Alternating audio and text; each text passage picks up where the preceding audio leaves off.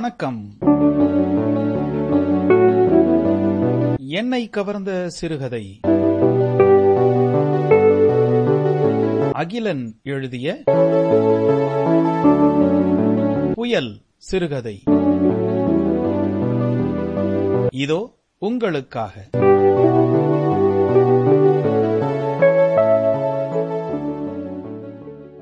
இளமை திமிரும் வயதின் முறுக்கும் கொண்ட ஆயிரம் ஆயிரம் பெண்களுக்கு திடீரென்று ஒரே சமயத்தில் பேய் பிடித்துக் கொண்டு தலை சுற்றி ஆடத் தொடங்கினால் எப்படி இருக்கும்?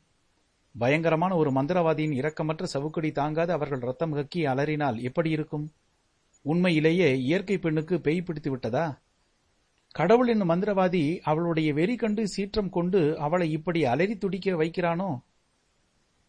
கடலோரமாக இருந்த அந்த கிராமம் புயலால் மத யானையின் கையில் அகப்பட்ட மலர் மாலையாகிக் கொண்டிருந்தது.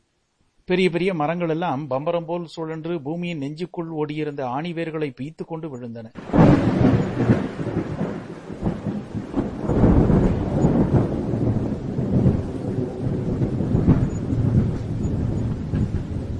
கடல் அலைகள் திமிங்கலங்களாக வாயை பிளந்து கரையோரத்தில் நின்ற குடிசைகளை விழுங்கின.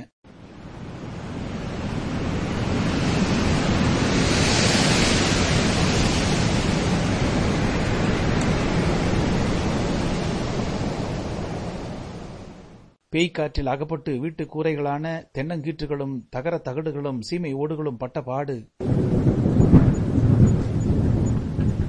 ஊருக்கு மத்தியில் உயரமாக நின்ற ஒரு மாடி வீட்டுக்குள்ளிலிருந்து ஜன்னல் வழியாக மூன்று பேர் அந்த காட்சியை உற்று பார்த்துக் கொண்டிருந்தார்கள்.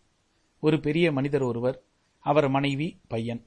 அந்த பெரிய மனிதர் சென்னையில் குதிரை பந்தயம் பார்ப்பதற்காக வாங்கிய தூர திருஷ்டி கண்ணாடியால் கடலின் கொந்தளிப்பை கவனித்துக் கொண்டிருந்தார். அவர் மனைவி தான் உடுத்தியிருந்த கொள்ளைகாலம் பட்டுப்புடவையால் உடம்பை இழுத்து போர்த்தி கொண்டு பயத்தால் சுருண்டு கொள்ளும் முள்ளப்பன்றி போல் நாற்காலியில் முடங்கி கிடந்தாள். பையன் திறந்த கண்ணை இமைக்காமல் சன்னலுக்கு வெளியே நிலை கூத்திய பார்வையில் இருந்தான். பையனின் மனம் அவனிடமில்லை. எதிரே குமரிக் கொண்டிருந்த கிராம பகுதியையும் கடலையும் கார் மேகத்தையும் அடிவானத்தையும் அளந்துவிட்டு அதற்கப்பாலும் தாண்டி சென்றது. அடிக்கடி தன் கண்களில் தேங்கும் கண்ணீரை யாரும் அறியாதபடி துடைத்துக் கொண்டான். அவனுக்கு எதிரிலேயே நூற்றுக்கணக்கான குடிசைகள் இருந்த இடம் தெரியாமல் கடல் அலைகளால் பீத்து பீத்து சின்ன பின்னப்படுத்தப்பட்டன. பெரிய பட்டாளமே திரண்டு வர்றா போல தெரியுது. எல்லா கூட்டமும் ஊருக்குள்ளதான் வருது என்றார் பெரியவர். கண்ணாடி வழியை கவனித்துக் கொண்டிருந்த அவரை திரும்பி பார்த்தாள் மனைவி. அவள் ஒன்றும் பேசவில்லை. ஊருக்குள்ள ஓடி வராம கடலுக்குள்ளையா போய் விடுவாங்க என்றான் பையன். ஒன்னா ரெண்டா ஆயிரம் பேர் வந்தா அத்தனை பேருக்கும் இடத்துக்கு எங்க போறது? மனம் இருந்தா இடம் இருக்கும். தகப்பனுக்கும் பிள்ளைக்கும் இந்த மாதிரி பேச்சு ஆரம்பமாவதை பிடிக்காதவள் போல் தாயார் குறுக்கிட்டாள். ஊர் வம்பு நமக்கு இதுக்கு அடுப்புல சூடா உருளைக்கிழங்கு வறுவல் போட சொல்லியிருக்கேன். ஒரு நிமிஷத்துல வந்துடும். பேசாமல் சாப்பிட்டு சும்மா இருந்தால் போதும். ஊர் வம்புக்கு இவர்கள் போகாவிட்டாலும் ஊர் வம்பு இவர்களை தேடிக் கொண்டு வந்தது. கரையோரமாக குடியிருந்தவர்கள் அடித்து புடைத்துக் கொண்டு குழந்தை குட்டிகளுடன் ஊருக்குள் நுழைய தலைப்பட்டார்கள். மாடி வீடுகள் அதிகமாக இருந்த இவர்களுடைய தெருவில் அந்த கூட்டம் புகுந்து நாலுபுறமும் சிதறிப் போய் ஒண்டிக் கொண்டது. இவர்களுடைய வீட்டு முகப்பிலும் சிலர் கூடினார்கள். பையன் அவசர அவசரமாக கீழே இறங்கி போனான். எங்கடா போகிறாய்? என்று அவள் தாயாரின் கேள்வியை அவன் காதில் போட்டுக் கொள்ளவில்லை. கீழே இறங்கிச் சென்று வெளி வரந்தாவில் கூடியிருந்தவர்களை ஹாலுக்குள் நின்றபடியே ஜன்னல் வழியாக பார்த்தான். நேற்று பிறந்த பச்சை குழந்தைகள் முதல் நாளைக்கு சாகப் போகின்ற தொண்டு கிழங்கள் வரை அங்கே வந்திருந்தனர். ஒரு உடம்பாவது நனையாமல் இல்லை ஒரு உடம்பாவது நடுங்காமல் இல்லை குளிர் தாங்க முடியாமல் வெறும் கைகளை மடக்கி தங்கள் நெஞ்சுகளை மறைத்துக் கொண்டிருந்தார்கள் ஆண்கள். பெண்களின் தேகத்தை துணி என்ற பெயருள்ள கந்தல்கள் மூடி மறைப்பதற்கு முயன்று கொண்டிருந்தன. வெளிவரந்தாவில் இடம் நிறைந்ததால் வெளியே தரையில் பலர் தூண்களை பற்றி கொண்டு நின்றனர். பையன் கீழே இறங்கி அதே வேகத்தில் திரும்பவும் மேலே வந்தான். அப்பா! அப்பா அப்போதுதான் வெளியே அதிக அக்கறையுடன் பார்க்கலானார். பையன் அழைப்பதன் காரணத்தை அவர் ஊகித்துக் கொண்டதால் அவருக்கு அவன் பேச்சை கேட்பதில் இஷ்டமில்லை. அப்பா! அப்பா திரும்பி மூக்கு கண்ணாடி வழியே நெற்றி சுருக்கிக் கொண்டு பிள்ளையை பார்த்தார். வரந்தால நிக்க இடம் இல்ல பாதி பேர் நடுத்தருவுல மழையில நனைகிறாங்கப்பா காத்து வேற அவங்கள அடித்து கொண்டு போய்விடும் போல இருக்கிறது. அதுக்காக? கொஞ்ச நேரத்துக்கு வெளிக்கதவை திறந்து உள்ளே விட்டா அவங்களுக்கு சௌகரியமா இருக்கும். ஹால்ல தான் நிறைய இடம் இருக்கிறதே. தகப்பனார் கேலியாக சிரித்தார். பிள்ளையாண்டானுடைய யோசனையை கேட்டியா? ஆள் மாத்திரம் வேண்டாம். வீட்டுக்குள்ளேயே அவங்களுக்கு ஒழிச்சு கொடுத்துட்டு நாம நடுத்தரவுக்கு போகலாமே. ஆள் சும்மா தானப்பா இருக்கிறது. நமக்கு இப்போது உபயோகம் இல்லாத இடத்த நாலு நாழி அவரிடம் விட்டால் என்ன? நீ சும்மா இருடா குழந்தை. உனக்கு ஒன்றும் தெரியாது. நீ சின்ன பிள்ளை என்று தாயார் குறுக்கிட்டாள். பின்பு பையனின் முகம் வருத்தத்தால் சுருங்குவதை கண்டவுடன் அவளுக்கு அவனிடம் ஏதாவது சொல்ல வேண்டும் போல் இருந்தது. உனக்கு அவங்களோட குணம் தெரியாது. அத்தனையும் திருட்டு கழுதைகள். ஆளுக்குள்ள அவர்களை விட்டு யாரால காவல் காக்க முடியும்? பையனுக்கு தாயாரின் சமாதானம் உண்மை என்று தோன்றவில்லை. திருட்டு போறதுக்கு அந்த இடத்துல சாமானே கிடையாதே. நான் வேணும்னா அங்கேயே இருந்து அவங்க எதையும் தொடாம பாத்துக்கிறேன். தாயாருக்கு தர்ம சங்கடம். தகப்பனாருக்கு உள்ளுக்குள் கோபம். பையனோ விடுவதாக இல்லை. கண்டவனுக்கு எல்லாரையும் வீட்டுக்குள்ள விட சொல்றியா? இடத்த கொடுத்தா மடத்தை பிடுங்கிற பசங்க அத்தனை பேரும் நீ சும்மா இருக்க மாட்டே? என்று தம் கோபத்தை வெளியிட்டார் அவர். கோயிலுக்குள்ள எல்லாரையும் விடுற போது என்னை இழுத்தான் பையன். கடவுளின் வீடான கோவிலை விட மனிதனின் வீடான இந்த மாளிகை உயர்ந்ததா என்பது அவன் எண்ணம். கோயில் சர்க்கார் சொத்து. இது என்னோட பாட்டை சம்பாதிச்ச சொத்து. பையன் கொஞ்சம் நேரத்திற்கு வாயை மூடிக்கொண்டிருந்தான் தகப்பனார் வாயில் வந்தபடி சர்க்காரையும் சட்டத்தையும் திட்டத் தொடங்கினார். கோயிலுக்குள்ளே எல்லோரையும் விட்டதிலிருந்து கடவுள்கள் எல்லாம் புறப்பட்டு போய் கங்கியில் விழுந்து விட்டார்களாம். உழைப்பவர்களுக்கு சாதகமாக சட்டம் வந்ததிலிருந்து ஏழை எளியவர்களுக்கெல்லாம் திமிரு பிடித்து விட்டதாம். உயர்ந்தவர் தாழ்ந்தவர் என்று இல்லாமல் ஊர் முழுவதும் கெட்டுப் போய்விட்டதாம் சர்க்கார் வந்து இப்போது இவர்களுக்கு இடம் கொடுக்கட்டுமே என்று சவால் விட்டார் பெரியவர். முகத்தை தொங்கவிட்டுக் கொண்டு சும்மா இருப்பதை தவிர பையனுக்கு வேறு வழியில்லை. தகப்பனாரிடம் அகப்பட்டுக் கொண்டு அரசாங்கமே அந்த பாடுபடும் போது அவன் இம்மாத்திரம் உலகத்து அரசியலை கரைத்து குடித்தவர் போலவும் பொருளாதாரத்தை பத்து வருஷம் ஊண்டி பயின்றவர் போலவும் சமூக பிரச்சனைகளையெல்லாம் சக்கை போடு போட்டுக் கொண்டிருந்தார். உருளைக்கிழங்கு வறுவல் வந்தது. பையன் முதலில் அதை தொடவில்லை. மற்ற இருவரும் சாப்பிட்டார்கள். கடைசியில் தாயாரின் தொந்தரவுக்காக பையன் கொஞ்சம் வாயில் எடுத்து போட்டுக்கொண்டான். புயலின் வேகம் வர வர அதிகமாயிற்று. பெரியவர் தம்முடைய சொத்து சுதந்திரங்களை பற்றி நினைத்தார். நெல் வயல்கள் அவருக்கு நிறைய இருந்தன. அவைகளுக்கு அதிகமான நஷ்டம் இருக்காது. அடுத்தாற்போல் அவருடைய வாழைத்தோட்டம் ஞாபகத்திற்கு வந்தது. ஒரு வாழை கூட நிலைச்சு நிற்காது. ஆறு ஏக்கர் தோட்டமும் அப்படியே பாழா போகும். நல்ல வேளை. தாயாரின் பேச்சு இந்த இடத்தில் அசம்பாவிதமாக இருந்ததால் பையன் தகப்பனாரை கவனித்தான். காலனா காசு பாக்கி இல்லாம குத்தகையை முன்பணமா வாங்கியாச்சு. கொஞ்சமா அசந்து போயிருந்தா இத்தனை நஷ்டத்தையும் நம் தலையில போட்டிருப்பான். பையன் வெறுப்படைந்தான். மற்றவர்களுடைய துன்பத்தை மனிதர்கள் பகிர்ந்து கொள்கிற விதமா இது? அன்று இரவு பத்து மணிக்குத்தான் புயல் ஓய்ந்தது. சாப்பிட்டு விட்டு எல்லோரும் படுக்கை அறைக்கு வந்தார்கள். மின்சார விளக்குகள் எரியாததால் மண்ணெண்ணெய் விளக்குகளை கொண்டு காரியங்கள் நடந்தேறின. படுக்கையில் படுத்த பையனுக்கு தூக்கமே வரவில்லை. கண்களை மூடிக்கொண்டு மண்டையை குழப்பிக் கொண்டிருந்தான். ராஜா என்று அவன் தாயார் சில்லமாய் கூப்பிட்டாள். பையன் பதில் சொல்லவில்லை. தூங்கிவிட்டான் போல இருக்கு. அவனை போய் தொந்தரவு பண்ணாத. இப்படி வா என்றார் பெரியவர். பிறகு இருவரும் இருளில் தங்கள் பையனை பற்றி பேசத் தொடங்கினார்கள். பையன் விழித்திருப்பது தெரியாததால் தாராளமாக அவருடைய எண்ணங்கள் வெளியிடப்பட்டன. பையன் போற போக்க பத்தியா? எல்லாம் உன்னால வந்தது. நாயை குளிப்பாட்டி நடுவுல வைத்தாலும் வாளை குழைத்து கொண்டு குப்பை மட்டுக்கு தான் ஓடும். சுரீர் என்று ஒரு கத்தி மார்புக்குள் நுழைந்து முதுகுப்புறமாய் வெளிவந்த மாதிரி இருந்தது பையனுக்கு. இந்த வயசில் இப்படித்தான் கிறுக்குத்தனமா பேசுவான். நாலு வருஷம் போனா உங்களை விட சமத்தா இருக்க போறான் பாருங்க. காலுக்கு ஒரு கட்டு போட்டு அவனுக்குன்னு ஒரு குழந்தை பிறந்தா எல்லாம் சரியா போகும். நமக்குன்னு ஒரு குழந்தை பிறந்தா இப்படிலாம் பேசுமா? நடக்காத ஏன் இப்ப பேசுறீங்க? நம்ம ராஜா நல்ல புத்திசாலியா வருவான் பாருங்க. எல்லாம் வளர்க்கிற முறையில இருக்கு. ராத்திரி சாப்பிட்றப்ப அவன் என்ன சொன்னான் கேட்டியா? இலையில சாப்பாட்டை வைத்துக்கொண்டு இப்படி பேசினா எப்படி அந்த சோறு உடலில் ஒட்டும்? ராத்திரி இலைக்கு முன்னால் உட்கார்ந்து கொண்டு அவன் செய்த குற்றத்தை ராஜு இப்போது எண்ணி பார்த்தான். இதே குற்றத்தை மத்தியானமே செய்யும்படி அவனுக்கு தூண்டுதல் இருந்தது. ஆனால் தனக்குள்ளாகவே வெகு நேரம் போரிட்டு விட்டு இரவில் சாப்பிட போகும்போது அதை ஆரம்பித்தான். சாப்பாட்டு விஷயத்தை சாப்பாட்டு வேளையில் ஆரம்பிக்காமல் வேற எப்போது ஆரம்பிப்பது? காலையில் பத்து மணிக்கு மேல் வீட்டிற்கு முன் கூடியவர்கள் பொழுது போகும் வரையில் அங்கேயே நெருக்கிக் கொண்டு கிடந்தார்கள். அதற்கு பிறகும் இரவு பத்து மணிக்கு புயல் ஓய்ந்த பின்பும் கூட அவர்கள் எங்கும் போகவில்லை. எங்கே போவார்கள்? எங்கே போய் என்ன செய்ய முடியும்?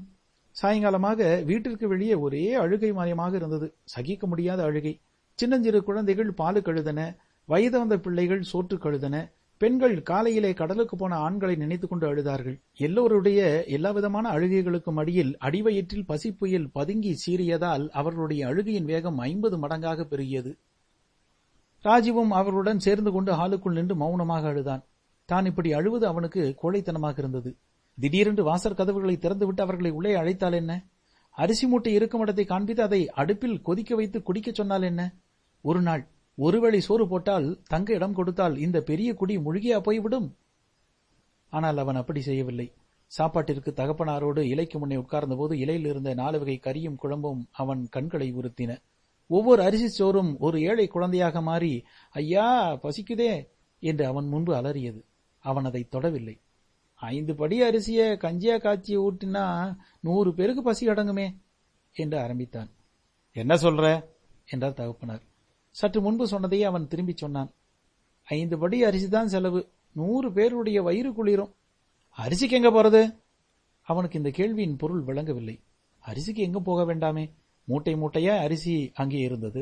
களஞ்சியம் களஞ்சியமாய் அங்கே நெல் இருந்தது. எலியும் பெருச்சாளியுமே ஒரு நாளைக்கு ஒன்பது படி அரிசி தின்பதாக சமையற்காரன் புகார் செய்து கொண்டிருந்தான். தகப்பனும் பிள்ளையும் அதற்கப்புறம் பேசிக்கொள்ளவில்லை. இலையில் போட்ட சொற்றை அப்படியே வைத்துவிட்டு கையெலும்பிக் கொண்டான் பையன். தாயார் அவனிடம் வந்து விடாப்பிடியாய் சாப்பிடச் சொல்லி கெஞ்சினாள். எவ்வளவோ சமாதானம் செய்தாள். ஆனால் ஐந்து படி அரிசியை அதற்காக அவள் இழப்பதற்கு மாத்திரம் தயாரில்லை. ராஜு அவர்களுடைய சொந்த பிள்ளைதான். சொந்தம் என்பதற்கு என்ன அர்த்தம்? வீடு வாசல் காணி கரை ஆடு மாடு எல்லாம் எப்படி ஒருவருக்கு சொந்தமாகின்றன? அந்த மாதிரி சொந்தம் அது. பத்தாயிரம் ரூபாய் பணம் கொடுத்து விலைக்கு வாங்கி அவர்களுடைய சொந்த பிள்ளையவன். ஐந்தாறு குழந்தைகளை பெற்றுவிட்டு பிறகு வளர்க்க முடியாமல் திண்டாடிய பெற்றோரிடமிருந்து அவனை ஸ்வீகாரம் செய்து கொண்டார்கள். படுக்கையில் புரண்டு கொண்டிருந்த ராஜுவுக்கு தூக்கம் வரவில்லை. பெற்ற இடத்தின் புடுங்கல்களும் வளர்க்கும் இடத்தின் வளர்ப்பமும் மாறி மாறி நினைவில் வந்தன. சோற்றுக்கும் துணிக்கும் அவன் அங்கே பட்டப்பாடு கொஞ்சம் நஞ்சமல்ல. அதற்கு முற்றிலும் மாறாக இங்கே எல்லாம் ராஜபோகமாக இருந்தது. திருச்சினாப்பள்ளியில் ஹாஸ்டலில் தங்கி அவன் படித்துக் கொண்டிருந்தான். அவனுக்கு வேண்டியதையும் வேண்டாததையும் ஸ்வீகார பெற்றோர்கள் வாங்கி வாங்கி கொடுத்தார்கள். ஒன்றே ஒன்றை தவிர அவனுக்கு எல்லாம் கிடைத்தன. உண்மையான அன்பு. ரத்தத்திலே ஊறிய அன்பு. நமக்குன்னு ஒரு குழந்தை பிறந்தா இப்படியெல்லாம் பேசுமா? என்று அவன் தகப்பனார் தன் மனைவியை கேட்டபோது நம்முடைய தகப்பனாராக இருந்தால் இப்படி கல்லால் அடித்த சிலை போல் மனமிறங்காமல் இருப்பாரா? என்று எண்ணினான். நாயை குளிப்பாட்டி நடுவீட்டில் வைத்ததாக அவர் சொன்ன உபமானத்தையும் அவன் மறக்கவில்லை. எங்கேயாவது ஆயிரத்தில் ஒரு நாய்க்குட்டிக்கு அதிர்ஷ்டம் கிடைக்கிறது. பாலும் பழமும் பட்டுமெத்தையும் கார் சவாரியும் அதற்கு அளித்து பணம் உள்ளவர்கள் மகிழ்கிறார்கள். அதனால் எல்லா நாய்களிடமும் அவர்களுக்கு பிரியம் என்று அர்த்தமா? தினந்தோறும் தோட்டிகளால் அடித்து கொல்லப்படும் குப்பைமேட்டு நாய்களின் கூட்டத்தை அவர்கள் பார்த்து கொண்டுதானே இருக்கிறார்கள்? பாதி ராத்திரிக்கு மேல் புயல் நன்றாக ஓய்ந்து விட்டது வானத்தில் மேகங்களை காணோம். ராஜு தான் திருச்சியிலிருந்து லீவில் திரும்பும்போது கொண்டு வந்த பதினைந்து ரூபாயை நினைத்துக் கொண்டான். அவனுக்கு எதிர்பாராமல் கிடைத்த பணம் அது. பத்திரிகைக்கு பல கதைகள் எழுதி அனுப்பி கொண்டிருந்தான். பெரும்பாலும் எல்லா கதைகளும் திரும்பிவிட்டன. சமீபத்தில்தான் ஒரு கதையை மட்டும் பிரசுரித்து அதற்காக அந்த பணத்தை அன்பளிப்பாக அனுப்பியிருந்தார் ஆசிரியர். இந்த சமயத்தில் கிடைத்த பதினைந்து ரூபாய் அவனுக்கு பதினைந்தாயிரம் போல் தோன்றியது. பொழுது விடிந்தவுடன் ராஜு ஊருக்குள்ளே கிளம்பினான். நல்ல மனிதர்கள் நாலு பேராவது இன்னும் ஒவ்வொரு ஊரிலும் இருக்கிறார்கள் என்ற உண்மை அவனுக்கு அப்போதுதான் தெரிந்தது. ஈவு இரக்கம் உள்ளவர்கள் ஒன்றாய் கூடி கஞ்சி காய்ச்சி ஏழை எளியவர்களுக்கு ஊற்றிக் கொண்டிருந்தார்கள். உடலில் வலுவிருந்தவர்கள் மரம் மட்டைகளை வீடுகளின் முன்பிருந்து அகற்றிக் கொண்டிருந்தார்கள். அங்கே இருந்த அரசாங்க அதிகாரியும் மற்றவர்களை துணையாக கொண்டு தம்மாலான உதவிகளை செய்தார். கரையோரமாக ஒதுங்கியிருந்த ஒரு கட்டை மரத்தை சுற்றிலும் சிறிய கூட்டம் இருந்தது. ராஜு கூட்டத்தோடு கூட்டமாய் போய் நின்றான். அங்கே கண்ட காட்சி இருதயத்தை கசக்கி பிழிந்தது. மூன்று பெண் பிள்ளைகள் கட்டை மரத்தின் ஒரு மூலையில் கட்டிக்கொண்டு ஓவென்று கதறி அழுதார்கள். வாயிலும் வயிற்றிலும் மாறி மாறி அடித்துக்கொண்டு புலம்பினார்கள். ராஜு நடந்ததை புரிந்து கொண்டான். நேற்று காலையில் கட்டை மரத்தில் ஏறி கடலுக்குள் போனவர்கள் திரும்பவில்லை. ஆனால் கட்டை மரம் மாத்திரம் திரும்பிவிட்டது. மூன்று பேர் போனார்களாம். அந்த மூன்று பேர்களுடைய உடல்களும் இப்போது எங்கே ஒதுக்கப்பட்டு கிடக்கின்றனவோ எந்த நிலையில் இருக்கின்றனவோ ஊர்ப்புறத்தில் புயல் விளைவித்திருந்த நாசத்தை பார்க்க பார்க்க ராஜுவுக்கு தன் பையில் இருந்த பணம் பெரும் சுமையாக தெரிந்தது. அதை கொண்டு எப்படி உதவலாம் என்று எண்ணற்ற யோசனைகள் செய்தான். இந்த பணத்தால் எள்ளத்தனை உபகாரம் கூட செய்ய முடியாதே என்பதும் அவனுக்கு தெரியாமல் இல்லை. ஆனாலும் அநேகம் பேர் தங்களுடைய எல்லாவற்றையும் இழந்துவிட்டு நிர்கதியாய் நிற்கும்போது தான் மட்டிலும் இந்த பதினைந்து ரூபாய்க்கு சொந்தக்காரனாக இருக்க விரும்பவில்லை. ஊரை நன்றாக சுற்றி பார்ப்பதற்குள் மத்தியானமாகிவிட்டது. கடை தெரு பக்கம் வந்தான். ஒரு துணிக்கடையில் நுழைந்து மூன்று கெட்டியான போர்வைகளை பதினைந்து ரூபாய்க்கு வாங்கிக் கொண்டான். வானத்துக்கு கீழ் கூரை இல்லாமல் உறங்குபவர்களுக்கு போர்வைதான் சரியான கூரை. இடுப்பில் துணி இல்லாதவர்களுக்கு சுலபமாய் கிழியாத துணி. படுக்க பாயற்றவர்களுக்கு சுருட்டி மடக்கக்கூடிய பாய். திரும்பவும் கட்டை மரத்து பக்கம் ராஜு வரும்போது அங்கே கூட்டம் எதுவும் இல்லை. கந்தல் கட்டிய குழந்தைகள் இரண்டு பரட்டை தலையோடு மணலில் சோர்ந்து படுத்திருந்தன. மூன்று பெண்களும் அப்படியே அந்த கட்டை மரத்தை தழுவிக்கொண்டு கட்டையைப் போல் நினைவிழந்து கிடந்தார்கள்.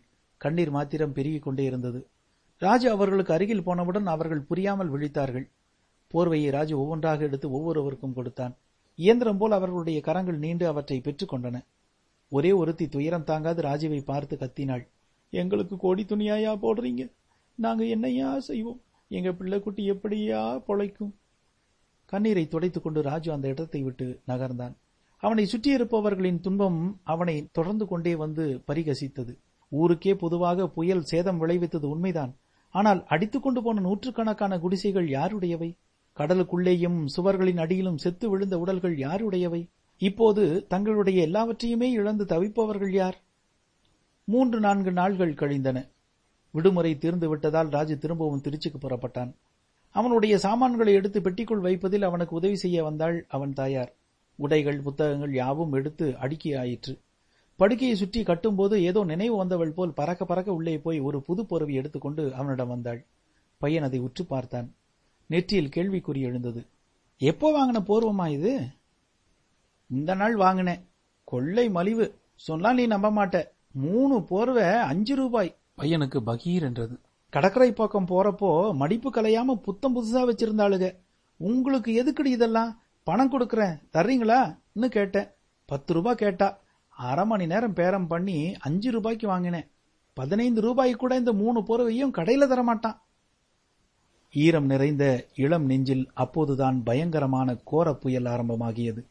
அந்த புயலுக்கு முன்னே சில தினங்களுக்கு முன்பு வீசிய புயல் அற்ப சூறாவளியை போன்றது.